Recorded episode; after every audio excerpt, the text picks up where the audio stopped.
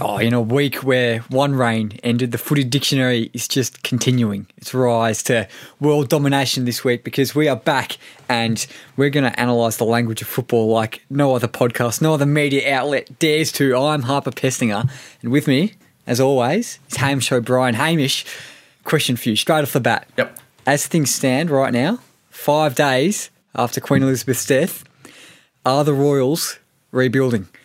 Uh, I don't think so yet. They're they're not quite in the rebuild phase. They're probably still mourning the loss, and I think they've got a bit they've got a bit to overcome before they can even think about a rebuild yet. Maybe maybe uh, get rid of Prince Andrew would be a start and trade him for a third round pick. Now we've actually got a second, well, the second, third panelist. I don't know what we're calling it, but we've got another member on the team today. Another member on the panel, uh, Gerald Lynch. Gerald, welcome to the show, mate. How are you? Thanks for having me, Harper. I'm, I'm pretty good this morning. For me, I don't think they're ready to go into a rebuild. You know, they've got some mature age players around that group, Prince Andrew and such, so I think they'll be fine.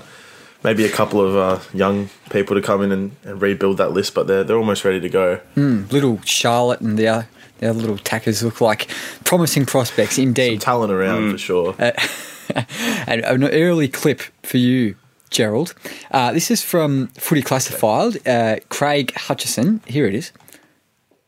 I think that's a little unfair. It's it's a very um, difficult and sensitive cultural issue. It was an unexpected Easily passing, fixed. and it was a lot going Easily on in a short period of time to try and work through. Now that's Caroline Wilson and Craig Hutchison talking about uh, the minute silence and the Indigenous round for AFLW on Footy Classified. Gerald, was the Queen's passing unexpected? Well, I'm not sure if a death is ever absolutely expected, but if you've seen the state of her probably the last few months, it, it, was never far away. But I don't think it's fair to blame the AFL for not being prepared. I suppose it, it's funny. I, I, had a chat with my uh, dad that morning. I, I, texted him straight away, and I, I, said to him, "Oh, she's never been out in the '90s," and he replied with, uh, "Life cut tragically short." So maybe there's a few of us around that uh, think it's uh, unexpected, but I'd say the large majority probably probably not. Not sure about that one, Hutchie, but I think we should get into the footy side of things now. And all the finals been kicking off with the national anthem uh, and God Save the Queen as well. So a couple of different national anthems. But here's the Australian national anthem that was performed by Delta Goodrem, Hamish, on Friday night, Melbourne versus Brisbane. Tell me what you think of this. The amazing Delta Goodrem.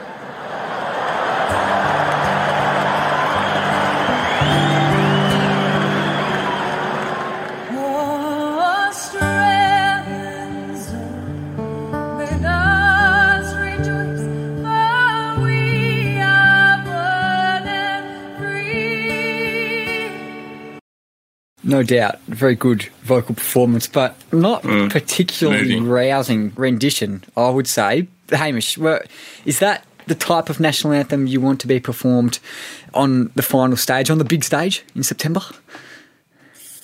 Uh, I liked it for a change, but I don't. I don't want it on the grand final. I thought I was actually at the grand. I thought it was a, a nice rendition. I thought it was something a little bit different. She she performed it nicely, but for the, for the granny, I like where it's you know it's got the instrumental and it finishes off with the and and then you get the big crowd roar. I think the acoustic versions of the anthem just don't quite have the same same vigor to it, but um, I did like it for a little change. I, I, don't know. I think there was a bit of me, me, me about that from Delta Goodrem trying to put in a really strong musical performance. I think the Australian anthem at an AFL final is a bit like a Palmer. Like you just, it's pretty hard to stuff up. Just get the song in, get the lyrics out, get the crowd excited, and I think she did everything but that. So no hate to Delta, but at the same time, know your role singing the anthem. It's not all about you. It's uh, it's about the football. Mm. Fair. Big stage. I think you need a big, strong performance. That was that. It was a good performance. Like she did what she was trying to do, executed very well. But that's not the type of performance you want executed for me. And just on national anthems, actually, this was from the Golden Rivers Football Netball League, the grand final, Nullarbor versus Mullum Uh, yeah, the, not so much, not much to talk about here, but thought I'd play it. We'd like everybody to be upstanding for the national anthem.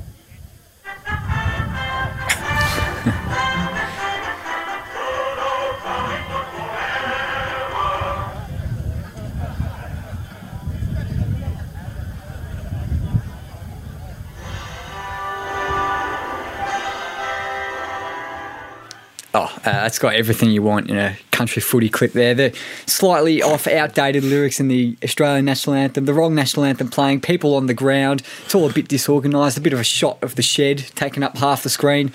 It's a disgrace. Mate, that, that's, that's part of the charm, don't you think? Ah, oh, not the Collingwood song, but everything else I can I can agree with. Trauma. Anyway, we'll move on to uh, well, not on field matters quite yet, but final specific matters, AFL final specific matters. Now, I've actually got a copy of the Herald Sun here. You can hear the newspaper uh, shuffling around here. This is from the Herald Sun on the 9th of September, Friday night. This is from Lauren Wood, an article about Christian Petracca being right to go for that Friday night final. First paragraph Melbourne says Christian Petracca won't need any pain management to get through its must win semi final against Brisbane. Okay. Hamish, we spoke about this a couple of weeks ago. No. Is your opinion the same? Oh, my opinion's definitely the same. They can't they can't keep running with it. Um, I don't know, Gerald. You're new to the show, so I'd like your take on this one. But surely they can't use must win. No, I, I feel the same. I think unless maybe a qualifying final week one you want to win it, but it's not must win. But I mean, a final that's you're getting knocked out if you lose. It's, it's pretty self-explanatory unless you don't want to win a flag. Exactly right. It's sort of like when a when a club says that they they're aiming to win flags. It's like, okay, I think everybody's trying to do that. I think I think we're in wholehearted agreement that they, they can't use that. Yeah, uh, yep. for us too, it's definitely open and shut case. I think uh, past round twenty three, there's no must win yep. games. Like, well, there are must win games, but you can't call them must win. It's just yep. forbidden. I think she should be locked up. Lauren Wood. Hope you're listening.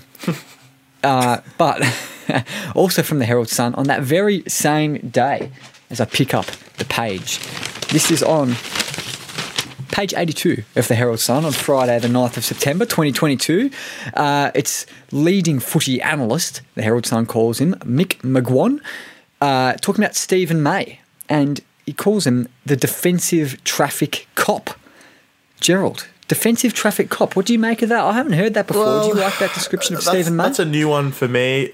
Look, I don't mind Mick McGuane, and I think at least he's trying to spice it up a little bit, maybe an otherwise sort of mundane article, but it doesn't.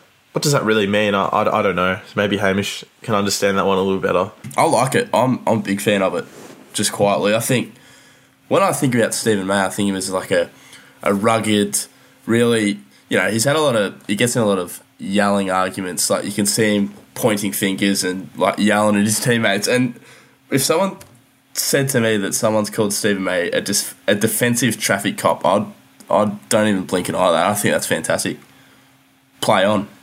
So, defensive traffic cop, I was kind of thinking about like he doesn't let people through, but you're raising this idea of being a bit argumentative and rambunctious, no. a bit boisterous. Is that what you think? I think he's I think he's being loud and pointing fingers and directing traffic like a, a good general defender should. Uh, okay, so who, who's another defensive traffic cop going about their business in the league? Uh, well, obvious one for me is Weeders. Um, maybe who else is big and a, a general defender? I'm trying to think. Maybe Matthew Scarlett would be a good one, but obviously he's retired. Um, there's a few going around. I'm just just trying to think. That's got me stumped. That's got me absolutely stumped. I don't know. Steven May's like big, well, big figure. I don't really think. Nah, maybe an Alex Keath type when he's playing good footy. He's got that same sort of like, you know, big body about him and yeah. a scary figure. Mm. Is he loud though? Because I get the feeling that he's like a Mm. Albino. Wouldn't really be really. barking orders. You're right. Nah. What, what about um, maybe not defensive, but Brendon Goddard as a traffic cop? He was a real finger pointing yeah. type operator. Oh, yeah, get the pretzels out of his way. Yeah, that's that's a great that's a great comparison. Mm. Uh, hmm. maybe not a defender, but certainly a, a traffic cop. Mm, that's for yeah. sure the the halfback traffic cop maybe type thing. But mm. another clip. This is from uh, Triple M their commentary of Melbourne versus Brisbane. So this is nearing the end of the third quarter, about a minutes ago, a bit under. Lions are two goals down, and they have got a shot at goal. Oh, it's going to Darcy Fort. So here's, here's, an opportunity, Duke, for a ruckman to go back. and kick a team lifting goal, and they need this. After a couple of quick goals to the D's, they had things going their way, Brisbane. Eight Melbourne goals. have answered. Right. A career set shots, 11 straight. Big Fordo. Eh? He won't let you down, Howie. Big Fordo from 45. That doesn't count out the full, so The man yeah. from South Barwon. Eight goals won this season, but 11 straight on set shots. D Fort to bring it back to a one goal game from directly in front. oh, the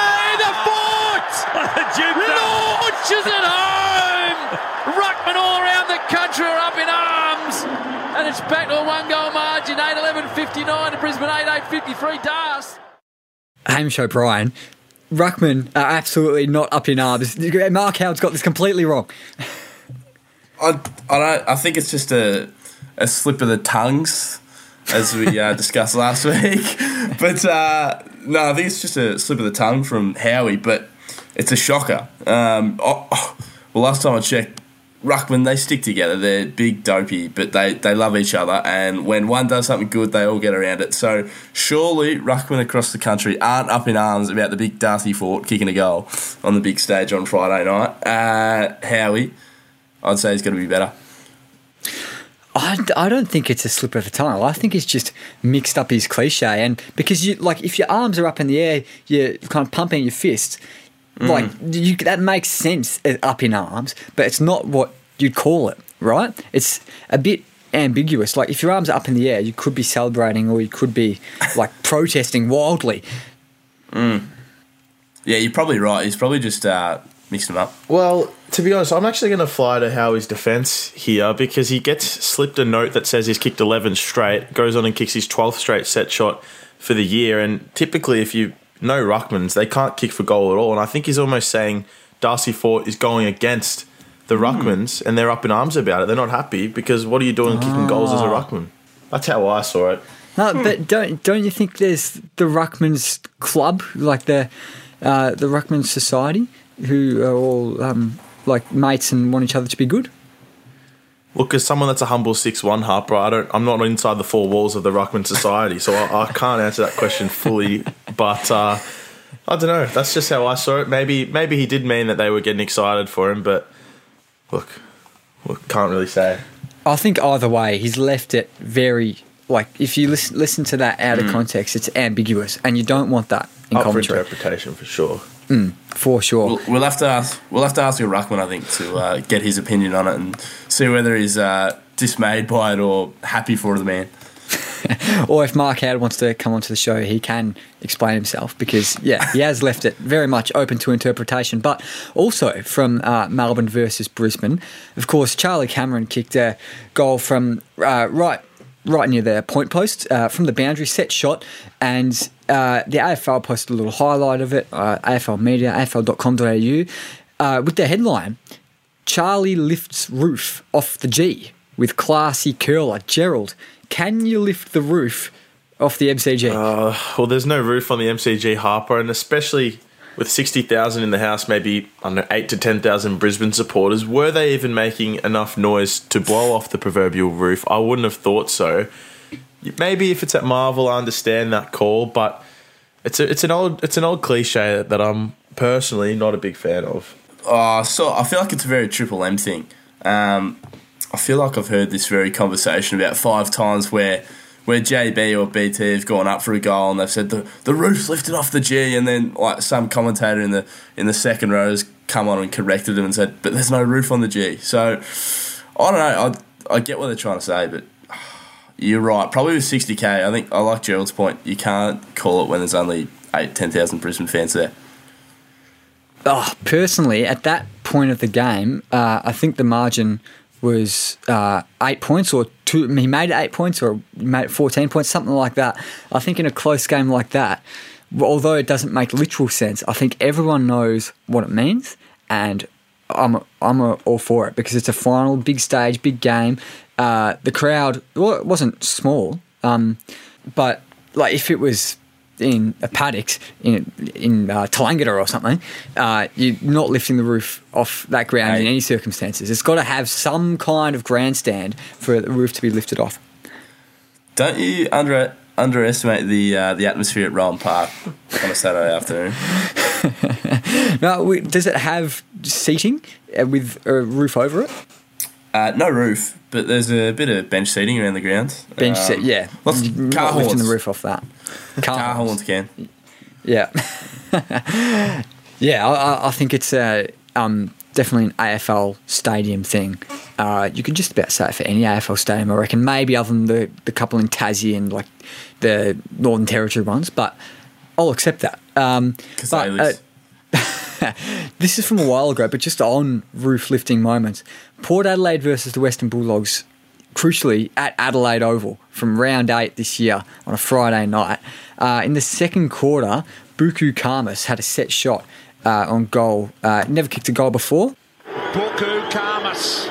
30 out directly in front, strikes it nicely. Look at them get around. They come from everywhere, the dogs.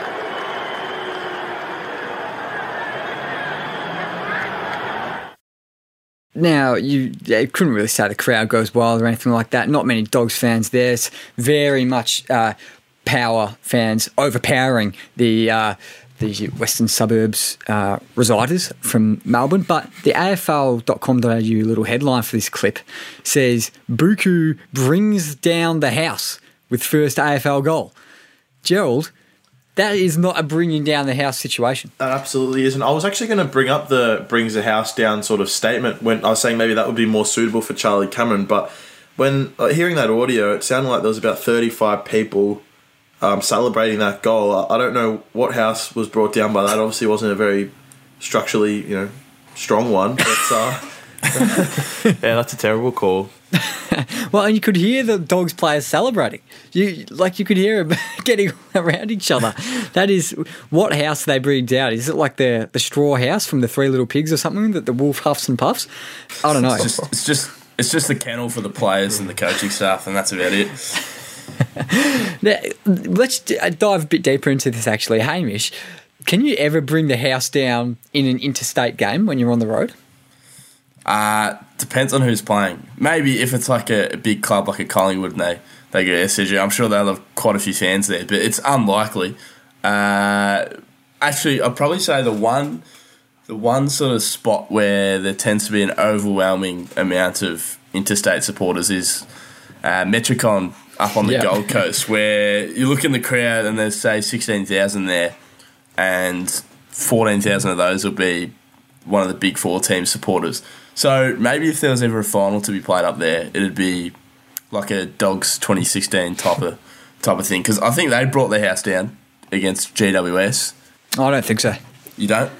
No, I think it's. uh, I, I, don't think you can bring down another person's oh. house, another team's house. I take that back. Oh, so you don't like the statement at all, or just when they're away from home? No, yeah, I think you have to be at home. Okay. Yeah, that's my view on it. What's yours? I, I think it's just depending on how many people's there. Like, if it's a if it's a you know an MCG final and it's packed for both sides, you never know. Dom Sheed probably brought the house down in 2018. Wouldn't you agree? Mm, no, I wouldn't. I'd agree. okay, I think. Look, agree to disagree. I think we've got to leave that one unresolved. Well, actually, what about Melbourne versus Bulldogs last year on the grand final? Was the house ever brought down? No, it was a very, very uh, mm. tourist vibe about that game. To be honest, same too with the yeah. 2020 grand final. So glad that that's over. Yeah, yeah. Uh, but back back to the uh, Brisbane Melbourne game from Friday night. There's when I play this. there's kind of two clips uh, merged into one here. So first little bit is about four minutes fifty to go. The Lions are up eighty to sixty six, and then after that, there's about two minutes 15 to go uh, in the last quarter, of course, and the Lions are up 86 to 73. So um, Melbourne's kind of surging back when this second little clip plays, but I'll play it for you now. Cameron tries to get under. Out the back comes Bailey. Bailey with superior speed. Runs in and kicks the sealer. They're up by 20. They're going to the prelim. Neal-Bullen arches away. Long ball inside 50. Through comes Petty. Langdon outside of the boot. Melbourne still alive. Now, Hamish, there's some ser- there's a serious, serious, serious mm. lack of coordination here. for me between uh, Brian Taylor and James Brayshaw. So Zac Bailey kicks a goal to put Brisbane 20 points up uh, with just under five minutes to go. Uh, Brian Taylor calls it a sealer. And then James Brayshaw, when Langdon kicks a goal to put Melbourne just seven points behind, says the D's are still alive. So one person's in the wrong here, or maybe they're both in the wrong. Your views, please. Well, uh, clearly BT is not a follower of Lethal's formula, the goal a minute formula, because 20 points up with five minutes to go, there is plenty of time. And I think commentators often make the mistake of going way too early on big calls. Like, I think we are talking about this a couple of weeks ago with the one last roll of the dice. I feel like commentators go way too early on that when there's maybe multiple rolls of the die left in the game. But um, I'd say JB's in the right and BT's in the wrong. Yeah, it felt like a real lack of um, unity in the commentary box there. I think Brayshaw had every right Fractured. to say that they're still in it. Yeah, disharmony. Seven points in it with a couple of minutes to go. But yeah, BT would have definitely been sweating in his chair a little bit knowing that he'd called the game over. In the end, he was right. But was that truly the sealer? Eventually it was, but it, it, it definitely wasn't 100% guaranteed at that time. So I think, yeah, loves a big call, Brian Taylor, but probably needed to just settle a little bit. They were probably one goal away from a, a sealer, I feel. But can you have retrospective sealers, though? Like, Gerald, you're saying. Uh, like now the final siren's gone, you're saying it is the sealer, but maybe it wasn't the sealer. I think moment. so. But can I think you call it the sealer? I'm gonna I'm gonna go to soccer here, but if if a goal scored in the fifth minute and the game ends one 0 was that not the retrospective winner? Well, it's the winner, but it's not the sealer. Uh, it hasn't sealed the game with that. That's true. No, no, you're right. I yeah. concede. I think looking back on the Thank you. the D's Brisbane game, I'd say I'd say uh, Darcy Gardiner's goal would be the uh, retrospective sealer from the top of the goal square. Daniel McStay, so wasn't Could you even say? Uh, sorry, yeah, yeah, my bad. Daniel McStay. So can you even can you even say the one that put him twenty minutes up was close to being a sealer? I don't know, but well, agree to disagree. I think the people, Hamish, you were in the stadium, as was I. Uh, there were 24 minutes mm-hmm. and 45 seconds on the count up clock when Zac Bailey clicked that. So we could be forgiven to, for calling that the sealer in the moment because we don't know how long's left. But Brian Taylor, who has access to the countdown clocks and all the stats that he could ever dream of, he should absolutely be not calling it the sealer. Yeah. I want to ask you two boys a question, if that's all right. When you're when you're at the games and you've got the the count up clock, are you two checkers of the phone? Like, do you swipe down on AFL to see how long's left, or do you just go with the flow and look at the clock and try and guess how long the quarter's going to go for? For me personally, I like to just be fully immersed in the game, but sometimes in a real nail biter, I have to check. Or, you know, where I sit at the St Kilda games, there's a lot of old people around who always have the radio in their ears. So you normally get that sort of info anyway. They'll yell, they'll yell like, two minutes, guys. Mm. So it's um, it's sort of sometimes out of my hands. I, I do like the unknown, but sometimes I think the anxiety of it gets a bit much for me. So yeah. I'm, I'm a bit of both, really. Mm. There's always one guy in the crowd who doesn't think uh, that anyone should, that wants to not know how long's left. Uh, bit of a word salad of a sentence there, but there, there's always that one dude who just shouts out from the radio. If he's in row Z, mm. you make sure row A can hear it. Well, he yep. just wants to make sure the players know as well. he's a wannabe runner, isn't he? But um, for me personally, I I really don't like the uh, countdown clock at the game. So much so that even on the mm. AFL app, I have it counting up because wow. I don't want to even have the option of seeing it. Um, and like I'll tell the people wow, next to me if they're listening on the radio, oh, don't tell me anything, don't tell me anything. Um, but I do. Uh, they, they have that um, what, Kennedy five minute warning mm-hmm. now during all the quarters. Um, yeah.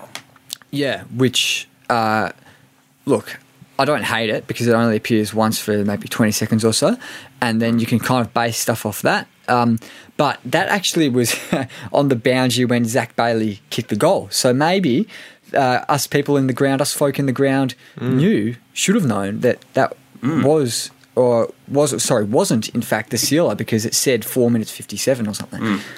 Bring back Channel 10's five minute warning. I think is the consensus here. Mm. Yeah, do, do, you reckon the Queen could have done with a five minute warning to maybe plan her last oh. words very, very well on uh, the earliest hour for Friday? Maybe her family could have done with one so they could have rushed back to Balmoral a bit quicker, but that's probably a bit insensitive to talk about on a footy podcast. So we'll move on, I reckon. Yeah, I don't know if it's public information whether their family rocked up to Balmoral after the final siren had sounded, or if it was just really deep into time on. But look, uh, I'm, I'm, sure, uh, yeah, we'll, we'll, keep the royal family. Uh, their private matters private because they are a very, very private family. Uh, they don't like to be in the news at all. And we'll move on how, to uh, Colin. Yeah, respectful. That, that's what we're all about here at the Footy Dictionary. And speaking of respectful, Collingwood. Collingwood versus the Fremantle Dockers. Uh, this one was on Saturday night, of course. This is right at the start, this little clip I'm going to play. And I'll just say, I don't mind it. Mason Cox Wedge between a couple of Dockers. Had the height advantage. Normally does. Deep ball. Mihocek. Ginnivan. There'll be some noise. Kicks it. Puts it in the back of the net. Pies her away. Gerald, it was, it was a soccer goal off the ground. Back of the net. You a fan? It was a soccer goal, Harper. I'm not sure if I'm a fan of that. Normally, you hear sort of a soccer commentary. You hear like, "Oh, he he does the Ronaldo or something when there's like a World Cup near or the Asian Cup or something like that. So to call it middle of September when, as far as I know, there's no real big football uh, moments coming up, it was a strange call. Um, but uh, at the same time, I, I, like a bit of a mix up. Hamish McLachlan is generally, for me, a bit of a boring commentator, so I, I thought that was a bit mm. out of character of him. I didn't mind it. Uh, can I just pull you up on something very, very quickly there? You sure can. Asian Cup. I, don't think any commentators are referring to soccer cliches and metaphors during the Asian Cup. oh, I don't know. Hey, but we won it though, so never forget. we won. Hey, but sorry, we won it in January, and so they'd have to be talking about the Asian Cup two months after it had finished. If, if they were talking about it during a footy game, could be the AFLW got fever or something. But anyway, I was just saying something like the Asian Cup up, but maybe not specifically. Mm-hmm. Well, I think it would have to be the only situation where they could be uh, like he's pulled out of Ronaldo would be during the World Cup, or well, you could say pull out Ronaldo at any time, but channeling his World Cup dreams or mm. something, you could only say that during the World Cup. Yep. Like you couldn't say that during any other uh, soccer footballing event. Is this our uh, is this our obligatory Jack Ginnivan talk on a footy program? Is it just to yeah. bring him up once a week? But filled the quota. Um, yeah, we've ticked that box. Uh, I don't mind it actually. I, I think without watching the footage, you get an idea of what's happened. You socket it and it's gone through, um, and then the crowd noise. So I don't mind it. I, I say play on. Well, personally, actually, I first heard that on a podcast, and I didn't know that he had socketed it in. Um, and Hamish McLachlan say that didn't make it click in my head for me that yeah. Jack Ginnivan socketed it in. But then I watched it and I was like, ah, that does make sense. So maybe I'm just in the minority of idiots who it didn't click with. But mm, uh, speaking to a football TV watching audience, so they can see what's happened. Whereas if you exactly. only get the audio, maybe it's not as suitable for radio. But anyway, moving on. Mm, exactly. Now, this isn't radio or TV. This is a podcast, the Footyology podcast, uh, one of our personal favourites here at the Footy Dictionary.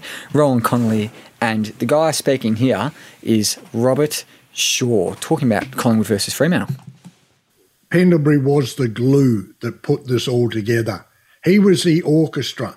Like um, uh, De Goey was on the lead guitar, right? Chris was on bass guitar, but out the front on drums, you had the Charlie Watts of the Collingwood team. Just just organising it, keeping it in rhythm, keeping the tempo going, controlling Richards and Jagger, right? Yeah, yeah. And just keeping. He was superb. Subtle movements, quick hands, releasing players. He was superb. He's about as old as Charlie Watts too in uh, football terms these days. Pendles absolutely nailing their target audience with the, the Rolling Stones chat there. But Gerald, you, are shaking your head. You've got your head in your hands because Robert Shaw. Well, well, look, it's a long-winded metaphor, but and he's flip-flopping a bit. So he's calling Pendlebury the orchestra, and then he's calling Pendlebury the drums. So for you, is mm. he more orchestra or is he more drums? Well, for what, me, it's Rohan Connolly's. Them? It's Rohan Connolly's show, and to allow Robert Shaw to put that dribble on for probably 30, 40 seconds without pulling him up and just saying, "Robert, it's a game of football, mate. Just relax." was unbelievable for me. I don't know. I think if if I was having to choose, I'd say Pendlebury probably is the conductor of the orchestra. Yeah, you know, he's plenty of time. He's got the swift movements, but I don't really want to be quoted saying any of that stuff because I think it's ridiculous. It's not that deep. Uh, Robert Shaw, it's a game of football, mate. Uh, well, oh, personally, I do I do quite like a, a metaphor, a little like analogy type thing. Uh, I didn't mind it, but the my big issue was that he wasn't calling Pendlebury the conductor. He called Pendlebury the orchestra. You could say Pendlebury's the conductor, Mm. but he's he's not the orchestra. Um, because the orchestra is the kind of star of the show. It's what the people go for to see the orchestra.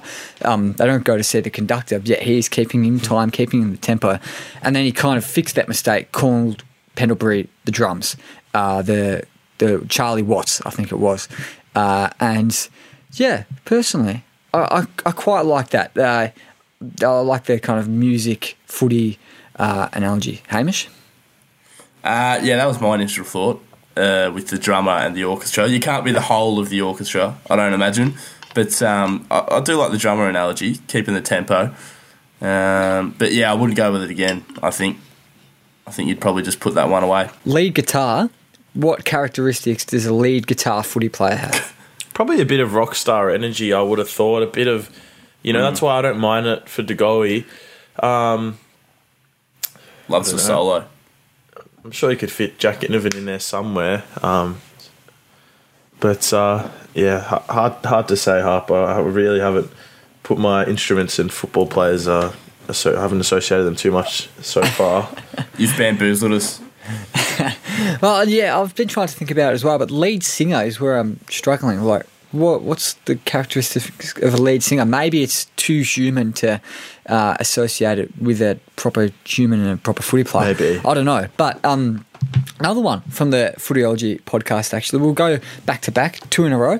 Uh, this is Rohan Connolly. He's talking about the potential grand final matchups. We're down to four teams now, so uh, there are, aren't that many possible matchups left. And this one is talking about the possibility of Collingwood versus Brisbane in the big dance. Collingwood and Brisbane, um, I guess, would be the Pies' chance to atone for the grand final defeats of uh, 02 and 03 back in the Mick Malthouse days. Hamish, how recently does an event Oh. have to have taken place for a team to, to be able to, in Rohan Connolly's words, atone for it? That's that's got to be tongue in cheek, doesn't it? I'd say I'll, I'll, I'll, I'll ask you this: What percentage of the players have to have played to atone their previous Has to be defeats? more than zero. 'Cause what- yeah, I'd say like, who who at Collingwood is still there after 02 and 03? That's what Maybe I was the thinking. trainer. Maybe the boots man or Mm. something. Yeah, Yeah, tea lady. well, Buckley left last year, so not even Buckley can be there. Yeah, well, would if Buckley? So Buckley, if he was the coach, if Collingwood played Brisbane in the grand final last year when Buckley was still coach, would that have been atoning? I'd Maybe that'd atoning on a personal front. That's what, uh, more of a Yeah, personal say- matter for Buckley. Yeah. Yeah. It'd be Buckley atoning, but not not Collingwood as a whole. Maybe for their supporter base, but not really. It's 20 years in the past. The whole thing confused So- me. Sorry, Harper. Um, because to also, in the last 10 years or 10, 11 years ago, they played Geelong in a grand final. So I feel like that would be more recent to atone. And also, like, yeah, what is the statute of limitation on when you can get revenge for a grand final? I think it's somewhere a bit less than 20 years, especially when you've lost two more grand finals since and you've also won a premiership. I feel like all hatred must be forgiven when you when you win a flag. As a St Kilda supporter, I don't know, and I still do dislike Geelong and Collingwood because of those grand finals. But I feel like for, for Collingwood, once you get one, you can sort of just reset and, and start to start to learn to love hmm. again. I think if they were playing West Coast, they'd be atoning that defeat for sure. But if they if they were playing, even if Geelong, that's that's even a big call to say they'd be atoning that one 12 years on or 11 years. Well, Freo played Hawthorn uh, in, I think, 2013, I think it was. If Freo played Hawthorn this year in the grand final, would Freo be trying to atone? That's borderline, I think. I'd, I'd say no. But maybe. Well, there's a few players that'd still be on the list. Mundy, Fyfe, Walters, I think. So maybe, but not quite. Yeah, it's definitely a um, I think Gerald's right. Like the factors that come into it are: have you played any grand finals since? Have you won any grand finals since? How many players are left on the list? And I just don't think it ticks any boxes. This one, and it's definitely not tongue in cheek. I don't think from Rohan Connolly. He could, like, I could feasibly see Rohan Connolly saying. Uh, St Kilda's out to atone for the 19 sorry Collingwood's out to atone for the 1966 defeat against St Kilda in the grand final. Like I could absolutely picture that as something Rohan Connolly would say. It's got Barry Breen Barry Breen plastered up on his wall mm. with a dartboard just trying throwing darts at him every day he just loves to like, sprinkle a little knowledge of his history, and just flex his knowledge of uh, years gone by. Does Rohan Connolly? Uh, he's a great, great footy mind, knows his stuff, but he, he loves to show it off. But um, maybe moving off the men's stuff now. Uh, AFLW, Hamish. Uh, the Eagles versus the Bombers. This one was in Perth, and another clip from the AFL media uh, website. So the Bombers kicked the first two goals of the game in the first four minutes or so. And the headline for the clip Bombers bombard Eagles early with two beauties. Hamish, is two goals in the first four minutes enough? Is it adequate to call it a bombardment? Or is it, is it kind of, yeah, maybe overindulging in the so. alliteration? Uh, I'd, say, I'd suggest so. Uh, I don't think that's a bombardment by any sense. And my issue with it was when I watched the highlights clip was they showed as part of the the 56 second package they showed two inside 50s that resulted in no scores as part of the highlights um, just to accentuate the bombardment but I, can you call that a bombardment? I don't know. I, I think they did get a little bit caught up in the alliteration of it all the bombers bombardment of beauties it's almost just forcing it a little bit two goals isn't necessarily a bombardment. Um, but I guess in a lower scoring match, two goals is worth quite a lot. But it is to call start. them beauties as well. I feel was a little bit far fetched, especially when they were both sort of just set shots from within range, directly in front. Um, maybe a bit of an oversight from the AFL social media team. Well, for me, it's got to be three goals plus to call it a bombardment, or like a real lack of goals but you're just attacking and attacking and attacking over an extended period of time. But mm. you haven't quite put the um, scores on the board to show for it. But two goals in four minutes, absolutely not a bombardment for me. Caught up in the alliteration, whoever put that little headline on. And also, just a second question from this, we'll double dip. Um, there are two goals. So one of them was from Steph Wales, 45 out, long, long range. Uh, it's just a, a, slide angle, set shot. And then the second one, Paige Scott from about 30 out, pretty much directly in front. Not beauties. Not beauties, are they, Gerald? No, I agree. Definitely not beauties. A little bit, a little bit basic for a beauty. I would expect maybe um, a torp from 55 or a snap from the boundary, something to really get me out of my seat. Uh, those are the sort of goals you see every day. So yeah, a bit a bit much there.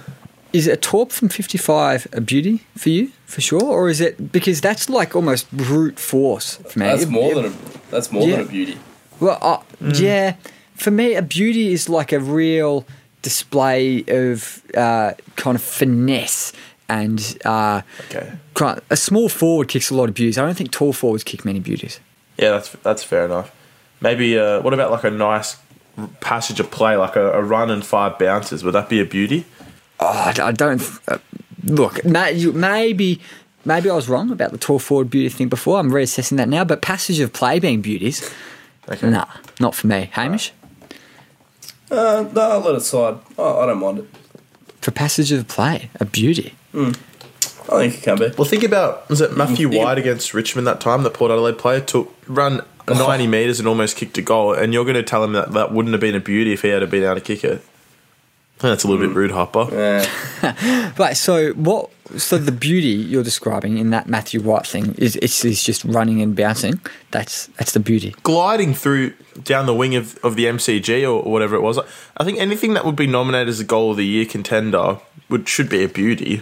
You only get three of them a week. Well, yeah, but he didn't kick it, so it's he didn't kick it, but if he had have kicked it, I'm asking you, would that have been a beauty given that he ran, you know, 100 meters with the ball? Oh, right, yeah, it would have been a beauty for sure. Yeah, but like, or is it all about so, the kick, or is it about maybe the build up of the kick? I think he missed. He hit the post or something. It's what. Mm, well, if like if you're a commentator and you're trying to work beauty into that a description of Matthew White's running potential goal there, how are you working in beauty? Yeah, no. Well, in the commentary, you probably would. I'd probably say something more like "What a run from Matthew White." But if I was headlining a, a video such as the Essendon one, I, I, might go for, you know, a beautiful goal or something like that. But um, uh, just to confirm, it was the 2014 AFL goal of the year. Oh, he did kick it. Uh, oh, he, oh, yeah, he did kick it. and he ran. More oh, than, okay. More than 70 meters and burned off yeah, two opponents. Okay. That's what I was thinking of. Sorry. Uh, from memory, it was like a bit of a, a, a helicopter punt from about 45. So maybe on that terms you couldn't call it a beauty if the, the drop punt didn't spin correctly, mm-hmm. but it went through and he ran a fair way. So I'm can't find the, the, beauty in a bit of the, the chaos of it all. oh, well, I can, but I don't know about Harper. yeah, I think it heavily, heavily depends on the finish. Um, as beautiful as the kind of lead up can be, it really depends on how it comes off the boot. Um, so I think almost all goals from the boundary are beauties, personally. And I, t- I do take back what I said before about long bombs not necessarily being beauties. I, can, I think you can say that was a beauty off the boot, but not as much as the real displays of skill and craft as opposed to the real power that is associated with those long goals from tall forwards. But uh, unless we've got any, anything else to say on that, can we move on? Yep. Let's. Okay, to the Real Footy podcast now, another one of our favourites. So, this is uh, Caroline Wilson. They're talking about uh, why Adam Simpson isn't the greatest candidate for the Essendon job, Caro's view on it. And uh, yeah, here she is. I don't mean to be insulting. I really like Adam Simpson, but you wouldn't say he's as well credentialed at the moment as. I mean, look well, at won a flag. Yeah, it was a while ago now. Well, it was four yeah, years ago. They're a mess. They're a mess, that footy club. okay. So, a couple bits to break down here. Hamish, first one. Uh, not well credentialed. She was about to compare him to someone not as well credentialed as, and then didn't quite get it out. So, Adam Simpson won a premiership four years ago. Is he well credentialed? I would have thought so. Oh, might just quick quick question: Who's she calling a mess? Is she calling Essendon a mess, West Coast. or is she calling West Coast a mess? Uh, right. Okay. West Coast, I think. Yeah. I guess Definitely. they both fall in the same category. Um, but I guess four four years ago, cut the man a bit of slack. Like, how much how much is the coach involved with list management? Because I'd say the problem with West Coast is they've they've peaked, they've had a lot of older players, and now they need to rejuvenate their list. But how much is that? How much of that is the coach's fault for their performance, and how much of it falls on the list profile? Um, I think that's very harsh on Adam Simpson. For me, if you're well credentialed, it just comes down to kind of what you'd put on your kind of CV and your little coaching highlights package. And if a premiership's in there, that's automatically well credentialed. Gerald? Yeah, I agree. It's it's not as if it happened 15 years ago too, or he was gifted some unbelievable list. Like he went there when they were mm. going all right. He's taken them to pretty much final series every year except for the last couple. I think I don't know who she was going to compare him to. Maybe Alastair Clarkson, which I think she could have been saying, given that Essendon were looking for him. But then she quickly sort of back, you know, retreated and took it back. So, um, yeah, a bit harsh from Caro there, which she's she's known to be. So, well, what what about Mark Choco Williams? He, he coached one premiership, one AFL premiership in 2004. Is he well credentialed, Hamish? Uh, well, I think he's done a lot for Werribee Football Club. Just was he, is he a well credentialed AFL coach? I'd say so because he's still he's still an assistant at Melbourne now and very highly rated at that. Um, mm. I'd say he still is. He's got a premiership. He's an assistant premiership coach. He coached Werribee not to a flag, but he brought him back from the doldrums. I think I'd say he's very well credentialed and. Uh, personally, I like to see him back in the AFL so he can wear a suit to a game, like we were discussing last week. yeah, uh, I think absolutely. Premiership just can almost override anything else in making your credentials uh, good. But uh, they also spoke about, uh, well, in that same little snippet there, uh, Caroline Wilson said it was a while ago, the Premiership, 2018. Gerald, is 2018 a while ago? Or ask Collingwood fans that feels like it was a while ago because I don't think that they would agree with Caro there. And what we've had three premierships since then. It's, it's, yeah, that's I wouldn't say that's a while ago. I think ten years maybe you could start talking about it being a while ago. I think she's pushing it there, Caro. I, I think uh, there's the same coach. This it's almost uh, similar to what was it our um, atonement thing, but the because West Coast have a fairly similar list. They've still got lots of premiership players on that list, and Adam Simpson's still there. Probably lots of the administration still there. Everyone can remember it. So yeah, absolutely not a while ago for me. But move on to uh, Todd Goldstein signing a new deal with the North Melbourne Football Club. He's 34 years old, one year contract extension, and North Melbourne Socials, Shinboner for life. Is for life applicable for a one year deal, Hamish? Uh, a good friend Connor sent this in, by the way. I should just shout out to Connor. But uh, mm, 34 years old, I get. I, he's probably going to be around for one year longer. So I get the premise of the uh, the statement, but one year deal, I, I, I don't know about it.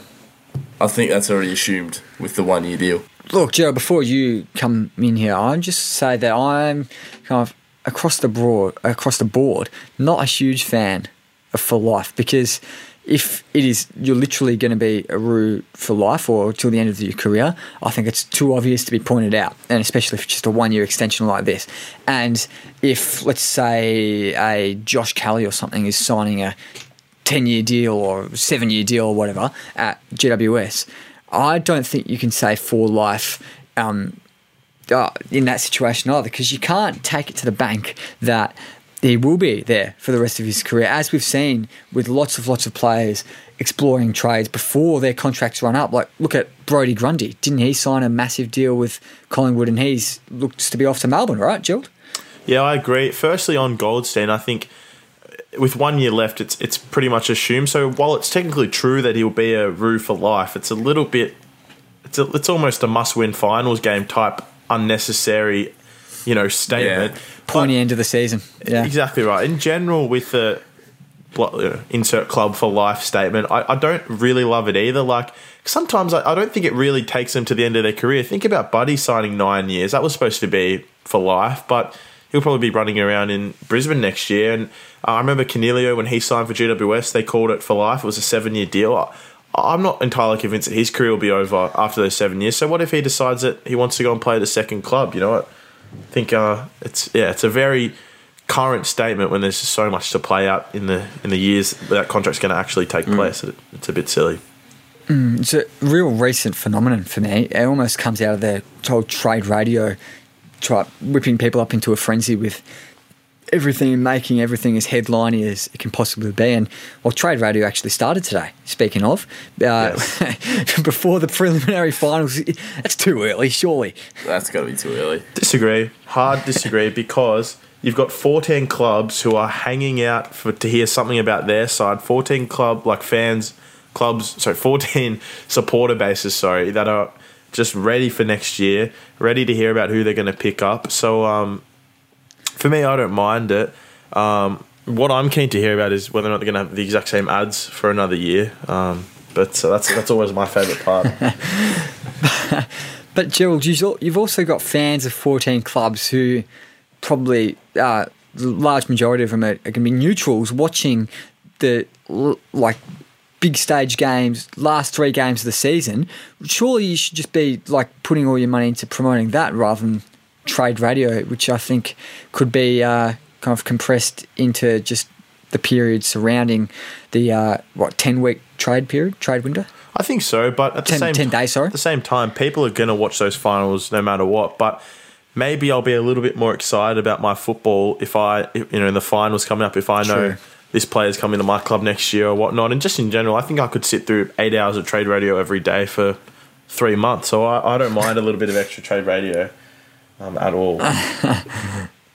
well, what what do you like about trade radio in particular? What what part of it? Because it is a real like highly scrutinized. You love it or hate it. I like the unknown of some of the things. I, I, like the callers that come in with some ridiculous stuff and the way that the experts knock them back. Mm. Um, I like how every year is apparently Terry Wallace's last year and he just keeps on seeming to, to come back. I like the ads, even though they're very repetitive. There's something about it. It's, it's almost comforting. Um, and then when they finally get to that bit of news, it's always speculative stuff. I kind of hate it, but I also can't not listen to it. It's one of those things, you know. I just it's I'm just ready for it every year. So uh, I, f- I yeah. feel like us three can all agree that it's it's more entertaining where, when you're a Carlton or a St Kilda or an Essendon fan than it is if you're a Richmond fan because uh, I've spent a lot of years listening to it and. I've got a lot to do to listen to it when you when you're finishing last and looking to trade in big names every year. But uh, yeah, I'm a big fan. But I don't know about starting before the grand final. Uh, and just back on Todd Goldstein for one second. Both of you, yes or no? There's a ad running on uh, nmfc.com.au at the moment. Just a little image in all their articles. It says, "Join Todd Goldstein in putting pen to paper and become a Kangaroos member today." Gerald, do you like it? I actually do like that. I love when clubs sort of make you really feel a part of the the team, like the Crows running their 19th man thing a few years ago. A little bit over the top. I think this is nice, nice and subtle we'll get North Melbourne fans back on board to watch uh, Todd Goldstein run around for another year. If that's if that's their angle and their campaign, I'm all for it. I just want to quickly ask with the Adelaide thing, uh, can you call it the 19th man, or can it has to be? Does it have to be the 23rd man, or even the 24th, 24th now, man? Yeah, I, I always yeah. thought it was a bit strange because yeah, you, you, got what about those four poor blokes named on the bench? You're, yeah. above them apparently as a member of the club. So maybe that that it makes mm. you feel a bit more special, but I don't know. Well, I think the four players on the bench aren't directly having an impact on the game when they're on the bench, right? But, but the fans True. can have an impact on the game, and they are the 19th kind of influence for that team. Mm. Yeah, good call. Uh, yeah, it's up for debate. what What do you think, Hamish? Uh, I'm 50 50, I think. I get what you're saying about the because uh, they're not actually on the field, the four other players, so it's almost like you got an extra man on the field at all times. But I think that sort of uh, discriminates the other four or five on the bench. But anyway. Well, you say 12th man in soccer, don't you? There's like 11 on the field. I know, I get it's yeah, not a, like there's capped rotations in that, but mm. yeah, disagree with you, Hamish. And we'll, uh, look, we, we're coming to the end now. We spoke about kind of lower level footy at the start, and we'll talk about it at the end very briefly. This is a tweet from Paul Amy three seven five on Twitter, uh, talking about the JJ Liston Trophy, the of course the VFL's equivalent of the Brownlow, and he says. And it's Werribee champion Tommy Gribble's JJ Liston Trophy. He goes back to back, but three years apart. He won in 2019, he won in 2022. Hamish, I'm fine with back to back here, are you? 2020 and 2021, um, of course, called off. Yeah, I'm, I'm perfectly fine with that uh, because he has. And oh, well, ticks all the boxes for me. Joe? Yeah, I'm happy with that. It's not as if he's like missed the last two years with injury or something, and now he's won his second in the years he's played. Like he's he's won all that that he's won two in a row that he's been able to win. So I'm, I'm pretty happy with that. Before we go, actually, the Brownlow is going to be coming up on Sunday night this year because uh, yeah, they didn't really want to go head to head with the Queen's funeral. I don't think have to put the Brownlow at seven mate or something like that. But uh, anyway, Brownlow Sunday night. So Hamish, just before we go, is there anything you'd like to say about the AFL's Night of Nights? Ah, uh, is there? I don't know. Is there anything I'd like to say? It's going to be a, a long and boring night, that's for sure. Uh, but you can bet your bottom dollar on it that I'll probably watch it from start to finish. You're not a fan of the Brownlow, Hamish? As much, uh, I don't mind it actually, but it's just a it's a long night. But once they get into the counting, it's alright. I just get sick of them doing like uh, two rounds at a time, and then they go into yeah. an ad break or something like that. Like, um, I wish they'd just rattle them off a bit quicker, and then maybe stop, and then I don't know. But I, I don't mind it. I think it's I think it's entertaining, and I do like the old like when they when they read out the votes and make it a bit suspenseful, like the Geelong G Ablett three votes. I, I, get around that, but uh, apart from that, it's a bit of a boring night. Uh, G. Lynch, your thoughts? um, obviously, in the past, it's been Bruce McAvaney sort of doing the interviewing and stuff. Last year, was it Hamish McLachlan? Do you think you'll get the job again? It was Basil, wasn't it? Oh, was it? Oh, it was, which because it was in Perth, so definitely yeah. won't be. It definitely won't be him. You'd hope. Um, Big bad Baz. So uh, yeah, who do you think gets the job this year? I think for me, I'm, I'm predicting James Brayshaw because as much as I'd love to see Brian Taylor, I think they're probably a bit worried about what he'd say, you know, on live TV. So Brayshaw's probably my my bet. My Mm. pick though, um, I don't know. Actually, wouldn't mind seeing Hutto or something. Yeah, geez, I'd love to see Hutto. Well, it's Hamish McLachlan for me, absolutely. Because James Brayshaw is way too triple M, way too blokey Mm. bloke. Um, Just yells and you a need bit a bit of much, class. You need an element of class. Hamish McLachlan, almost as um, much a part of a boys' club as anyone can possibly be. the brother of the the head of the AFL. It has to be Hamish McLachlan. I'm tipping Daisy Pearce to do a bit of floor work as well. I reckon she'll be Oh. she'll be she might be one of the one of the Channel 17 roaming around the floor and interviewing people over their table. Uh, a little bit less creepily than uh, what Bruce did back in the day. The Brendan Fevola of 2022. If Collingwood goes out this weekend, Jordan De Goey is paying a dollar oh six to say something stupid on live TV. I think we can all agree on that. Um, if not, though, I don't know. Tom Papley, if they lose, I think is a chance as well. Seems like a bit of a of a sesh gremlin. So it's a good shout. Interesting. Uh, look, I think, boys, we'll leave it there. We, ha- we have been going a while. We're uh, around the hour mark now, so thank you very much again, Gerald. Thanks for your debut. It was absolutely Yes. huge performance this week from you. Don't think you'll be dropped to the seconds anytime soon. Thank you very much. Um, yeah, sounds good. As just as a last little bit of uh, talk, Ben Long just requested a trade to uh, the Mm. Gold Coast after being heavily rumoured Yes. with North Melbourne. The headline that the AFL runs with: heading north. Saints defender requests a trade. That's very interesting uh, reading, isn't it? Really, Mm. when I first saw it, I thought, oh, he's gone to North. Like I'd heard he'd been received a big offer, and apparently he's off to the Gold Coast, which I'm a little bit upset about. But life goes on. Uh, but yeah, anyway, been a pleasure, guys. Thanks for having me. Good note to end on. Ben Long chat. Hamish, anything else from you? Uh, nothing from me. Uh, goodbye, Ben Long, I suppose, and goodbye, everyone else. No, thank you. It's been fun. Once Uh, again. same time next week, guys. Catch you soon. Sounds good. See ya. See you guys.